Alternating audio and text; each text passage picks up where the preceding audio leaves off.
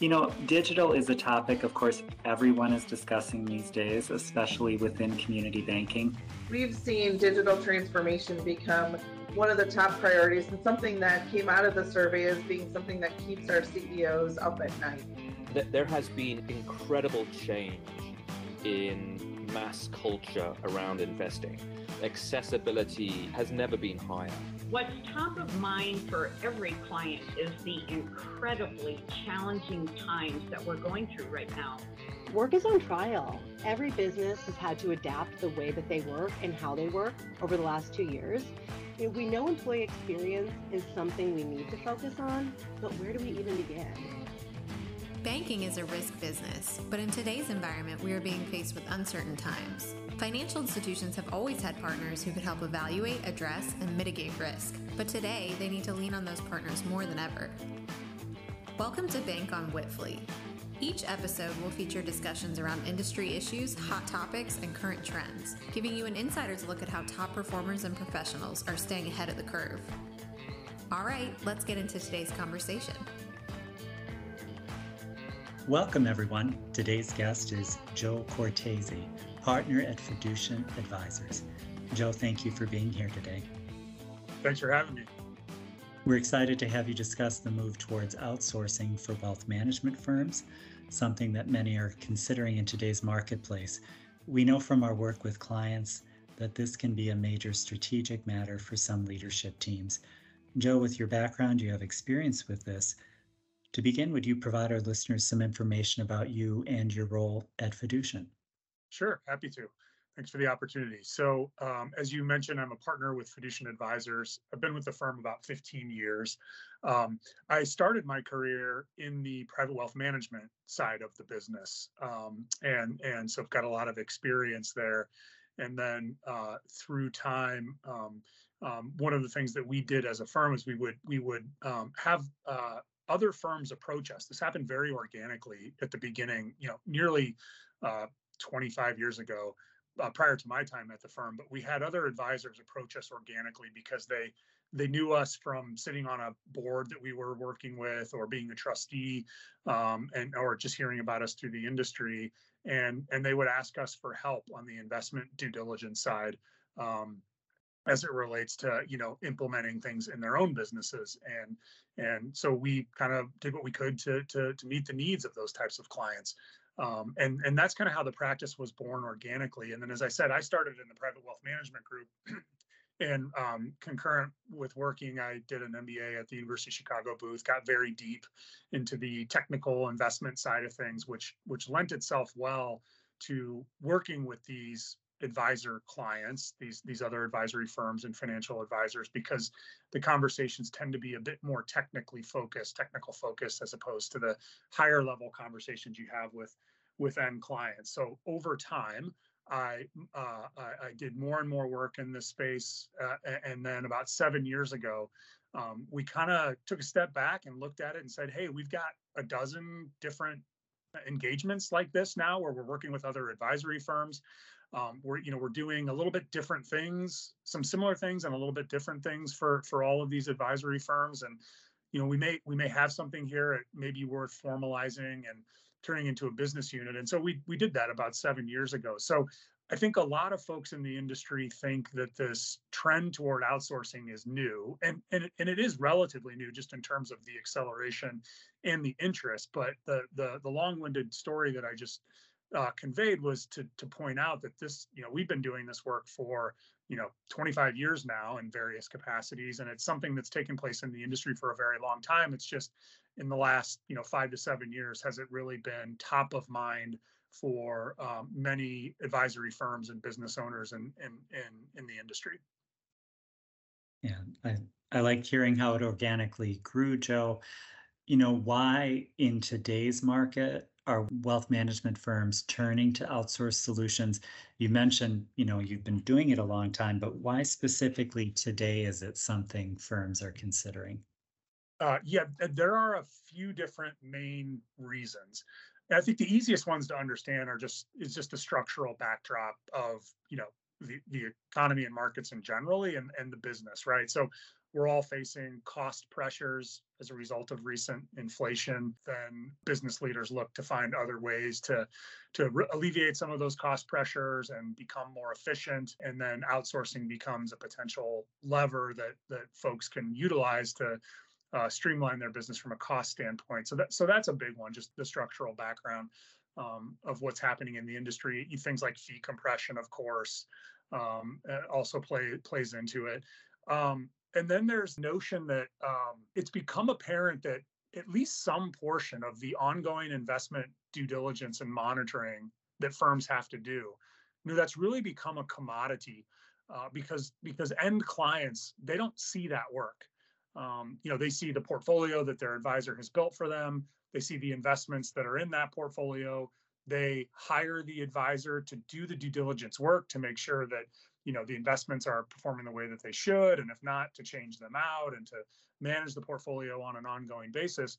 But again they don't know enough about the details to have a lot of input in that process. And so the basic ongoing sort of blocking and tackling the initial and the ongoing investment due diligence monitoring evaluation those sorts of things that have to take place um, don't really impact the client and on direct basis. They obviously the client indirectly they do. The client sees what's in the portfolio and those things as I just explained. But but so so advisory firms have kind of uh, figured out or or come to the conclusion that because at least that portion of what they do is largely commoditized in the mind of the end client, it's ripe for an outsourcing or a more efficient solution because they still have to do the work. They still have to monitor the investments on an ongoing basis, produce act, the actual documentation that they need to retain in their files um, in order to demonstrate if and when the regulators come in and you know do an audit, start asking questions about what's your investment process, how, is your process documented? Are you following your process? Show me the evidence, the reports that you're creating to to evidence and document that you are following the process that you've set out all of that needs to take place and all of it is is is essentially a commodity at this point and so firms can hire other firms that have the resources to do this very efficiently um, and and and meet the needs that they have uh, without having to build all of those internal uh, or, or, build out all those capabilities internally, which is very expensive and, and very hard to manage. Well, that makes sense, especially in the tight job market or talent market we have today. And certainly, if something's commoditized and you can have someone do it better, uh, makes complete sense. Joe, I want to turn to for our listeners to understand what are some of the major functions that advisory firms are outsourcing today. You mentioned the investment research and due diligence. Uh, anything else or any other kind of commentary on that? Yeah, sure. I mean, the, the, the interesting thing is, and I think we all probably know this, is just that there's been a an entire ecosystem of third-party vendors uh, that has that has really developed uh, within the wealth management industry. A lot of it fintech technology related uh, over the last you know five years ish or even longer. Um, and so advisory firms they can they can really outsource you know uh, you can essentially do all of the business where where the advisor would retain the sort of relationship management function and we work with some firms that that do this think about sort of like firms that are more financial planning focused versus investment focused, um, doing a lot of tax returns and things like that, but then also provide investment solutions to their clients. Um, uh, in many cases, these firms don't have the ability to do any of that work uh, and and, outs- and can outsource all of that um, in terms of portfolio construction, asset allocation, investment research and due diligence, even the um, you know sort of the supporting content and sort of marketing pieces that that firms need like you know you, you think about a, a standard monthly commentary that firms need to have or a more in-depth quarterly economic and market report that goes along with the reports that are sent to clients to evidence performance of portfolios all of that can be outsourced today. And then even beyond that things like you know trading and portfolio implementation can be outsourced performance reporting can be outsourced. Uh, compliance, a huge and very important function of advisory of the advisory business can can be out largely outsourced. So really advisors have the the opportunity to look across the landscape and pick and choose tools to build an ecosystem of of outside providers to really optimize their business.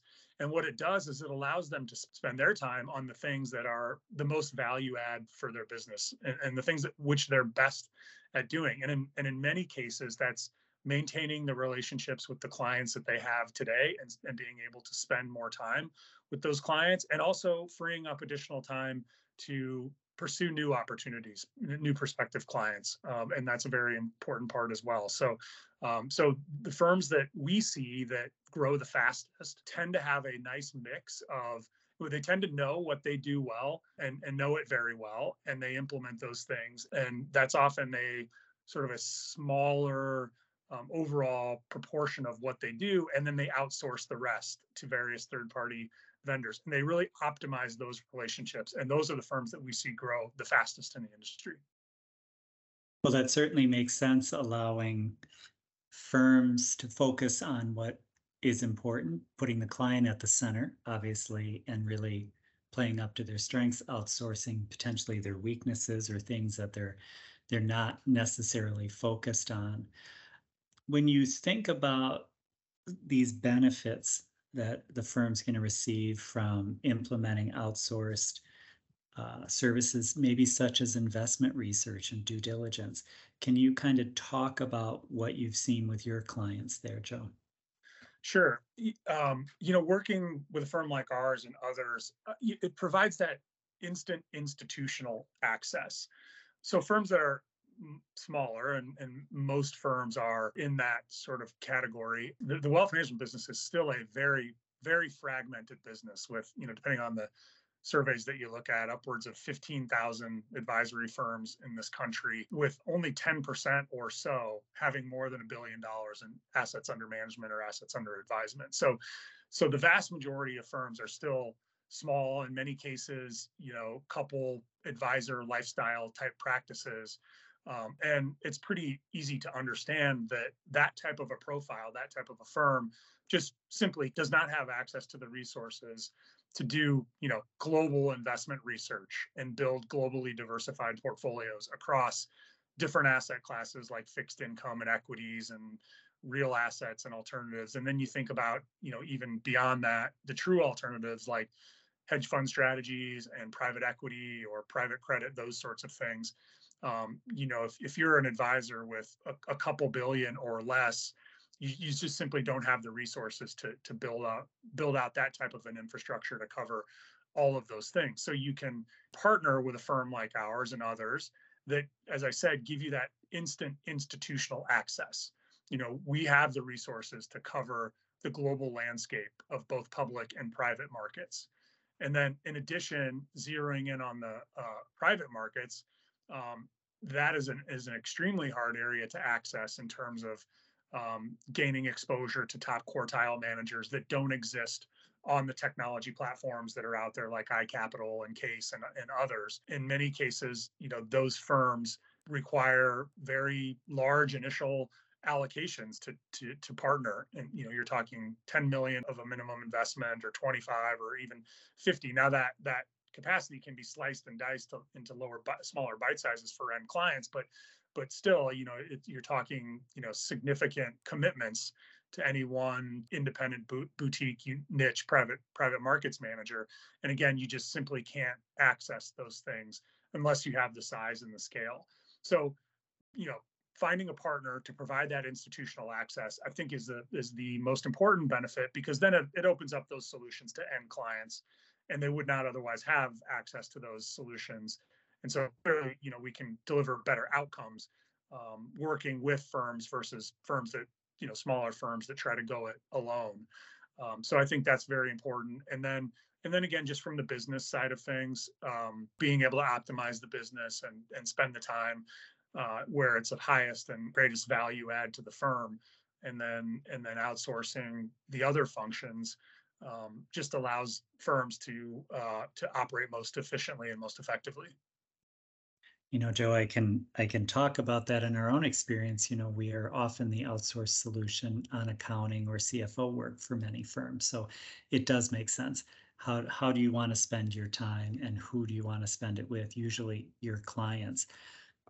to that end, Joe, through all of this, what do firms' clients think about advisors outsourcing some or all of this investment oversight function or, or some of these services you're talking about? Yeah, it's a great question. Um, and there's a few different ways to look at it. I mean, firstly, in many cases, when we're working with firms, they not they may not even sort of advertise, quote unquote, that that they're working with us. Um, and we can play a behind the, the scenes type of a role. Uh, and so if you think about it in that way, uh, we're just another vendor um, that, that that firms are using, just like they use outside software for you know reporting or or outside software for trading. Clients really don't ask about the you know the, the details for those sorts of things or really even care about it as long as they're you know uh, as long as their advisors delivering um, the, the the results that they expect. Um, uh, so so in that case you know we can be behind you know advisors can utilize resources that are just behind the scenes um, but but in other cases it it, it does make sense to um, at least talk about having an, an outsourced or, or, or a research partner um, in the client discussion. And i would say clients today are more sophisticated than they were 5 or 10 or 15 or even you know 20 years ago when i started my career. Many clients know enough to kind of do the mental calculus like okay my, the advisor that i'm working with you know couple billion dollars. We have a great relationship. He knows me and my family very well. Um, you know he or she has uh, all of the information to build me the solutions that i need. But if i look at the firm i see that they're just not big enough again to, cl- to cover the global landscape of all the things that are going into my portfolio and all the solutions that we're using on, on my behalf. Many clients know enough today to kind of do that um, exercise in their in their minds. And so in those scenarios, in, in, in that case, when the advisor can say, hey, yeah, we're we're your advisor, but we also have this research partner behind us that has you know 40 analysts that do investment research and access to private markets and all of those sorts of things when it's part of the conversation in that respect, it can be very helpful. It gives clients comfort that while the person that they're working with, you know, may not be part of the largest firms that are out there, they still have the same resources, the same capabilities, the same access that some of the largest firms do because they've partnered uh, with a provider that can that can provide all of those things. So it's sort of a range of conversation and discussion depending on what makes the most sense. Um, but oftentimes it's perceived in the client's mind as a as an important value add just to again give them comfort that their advisor has the resources that they need behind them to implement a globally diversified portfolio and, and do all the things that need to be done in that regard. That makes sense. You've been you've been in this uh, area for a long time and so some of our listeners might be wondering what are some pitfalls that i should avoid in choosing a partner? How does a firm pick the right partner, Joe? Yeah, great question. I think the first and most important thing comes down to philosophical alignment. I think we all know you can look at the investment landscape and there's infinite ways to build portfolios uh, in terms of you know how you're going to construct them asset classes that that, that you're using in the portfolios how you're then going to implement the investment different structures like mutual funds etf separate there's just there's infinite ways to do all of this so there has to be some philosophical alignment up front to ensure that you at least sort of with your with your research partner you view the world of investments in a similar manner and what i mean by that is i'll give you an example you know our our firm we're long term strategic asset allocators. We're long term focused, strategic oriented. We shift portfolios along the way, but we're not super active. We're not trading on a daily, weekly, or monthly basis. Uh, we're not trading based on you know S&P 500 hitting a particular level and then we're gonna we're gonna move things around. We, we take a long-term strategic approach. So if you're a firm that wants to be highly tactical, that wants to trade daily, weekly, month, like those sorts of things, move in and out of asset classes at a rapid rate, like we would not be a good fit. We would not work together because of our long-term strategic orientation. So I think first and foremost, it's finding firms that philosophically view the world of investments, view portfolio construction in a relatively similar fashion. I say you have we have to be at least 50% aligned in how we're going to do this in order for it to work out um, uh, uh, from from the outset there. And then there's a couple of other things to, to think about too. There are firms out there that have databases.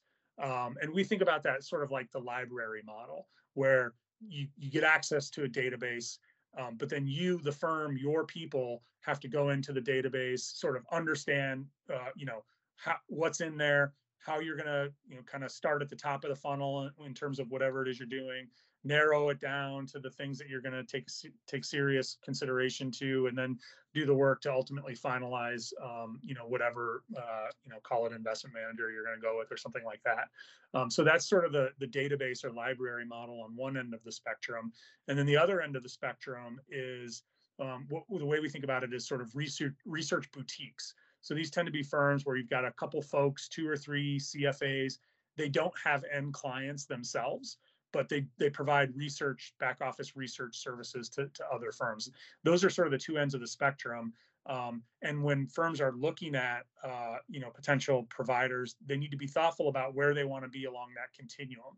Do they do they want or need the database model? Maybe they've got multiple offices across the country that are doing you know sort of they, they they have more latitude in terms of what advisors can do and what they how they can build portfolios and different investment options that they can use that's a that's probably better suited to a database model versus another firm that you know is very efficient in terms of implementation. They use you know 10 models and the same investments in every portfolio those sorts of things.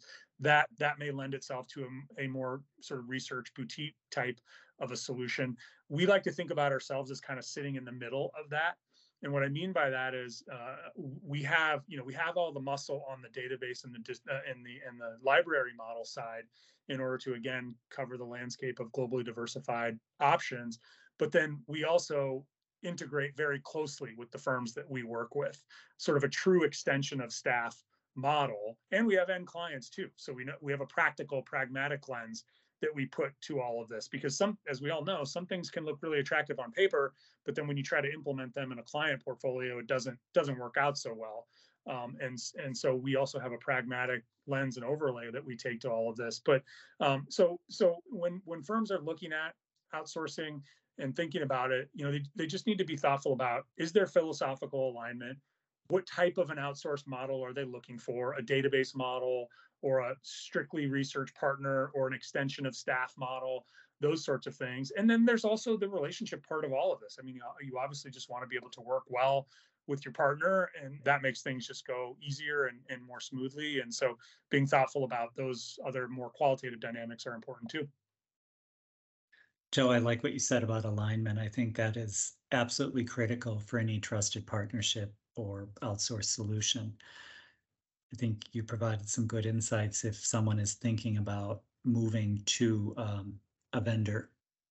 You know, as we close, do you have any final thoughts? I would just say, you know, it's clear that this trend toward outsourcing isn't going anywhere, and in fact, it's it's been accelerating over the last few years. Um, so there are certainly a proliferation of options in the marketplace to choose from. If anybody's interested in discussing that in more detail, happy to be a resource there. Uh, you know, you can find me on LinkedIn, um, or you can visit our website www.fiducian.com, um, and we'd be happy to have a conversation. Great, thank you, Joe. And to our listeners, thank you for allowing us to share some ideas with you. As always, reach out to Joe or us with any questions or comments. We look forward to hearing from you, and we certainly look forward to having you listen to our next podcast. Today, we discussed outsourcing solutions for wealth management firms and some of the considerations leadership should have. First, why? The need in today's market with fee compression, due diligence, and monitoring considerations, as well as talent uh, all are driving teams to consider outsourcing. This includes services such as compliance, marketing, content, and even quarterly market reports to evidence performance. Outsourced solutions tend to work best for those functions that don't directly interface with the client and are those functions that are becoming more commoditized. Hiring other firms as third party vendors may be more efficient without adding talent pressure to your own organization. It also provides, as Joe mentioned, that instant institutional knowledge in areas that your firm may not have. Finally, firms that perform best tend to stay focused on what they do best and outsource the rest to trusted partners. Consider outsourcing as a key strategy in today's market. You've been listening to Bank on Wipfli. Be sure to subscribe to our podcast and tune into the next episode as we feature insights from other leaders in the financial industry and even more ways you can stay ahead of the curve.